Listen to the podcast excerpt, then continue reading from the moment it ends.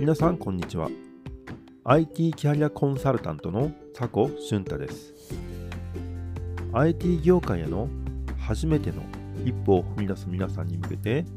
現役 IT エンジニアからの視点で未経験から IT エンジニアになるための情報をお届けする IT エンジニアのキャリアパス。皆さんが IT エンジニアの現状を理解し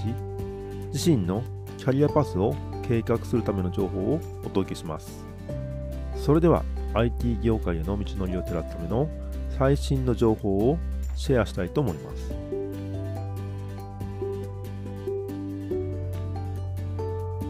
僕がプログラミングスクールで講師をしているとよく聞かれる相談があるんです。それは写経をしているけど自分に身についている気がしないというもの。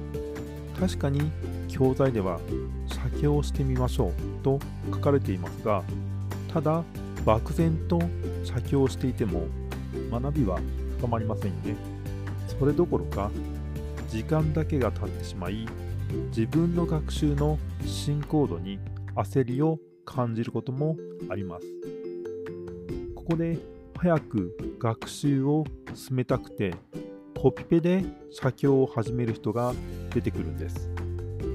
確かに教材にコピペはダメとは書かれていません。そしてそれは一見効率的に見えます。しかし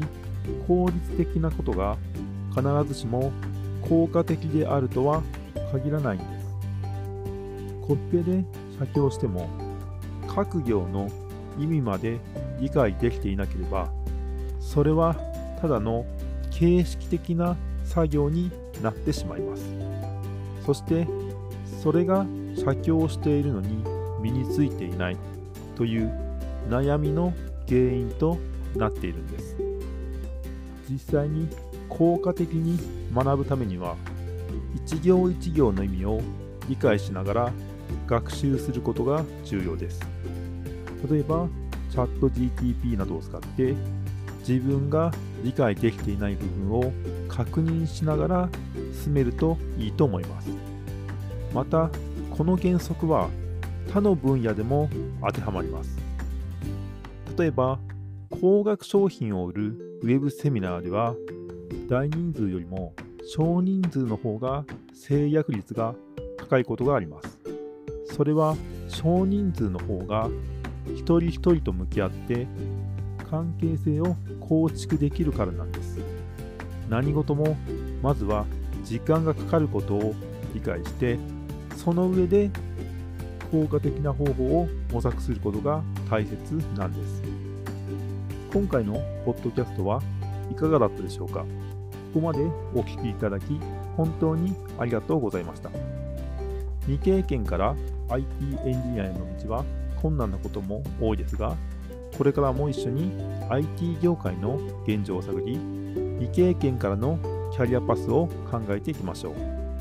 皆さんがプログラミングを学び新たな道を開くためのサポートができればと思います。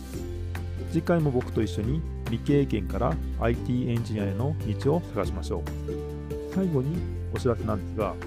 社会人が自分の時間を最適化できる最適自分時間方程式という新刊を Kindle で6月9日に出版します。Kindle Unlimited 会員の方は無料で読むことができます。概要欄の方に URL を貼っておきますので、気になる方はぜひ確認してみてください。それではまた次回お会いしましょう。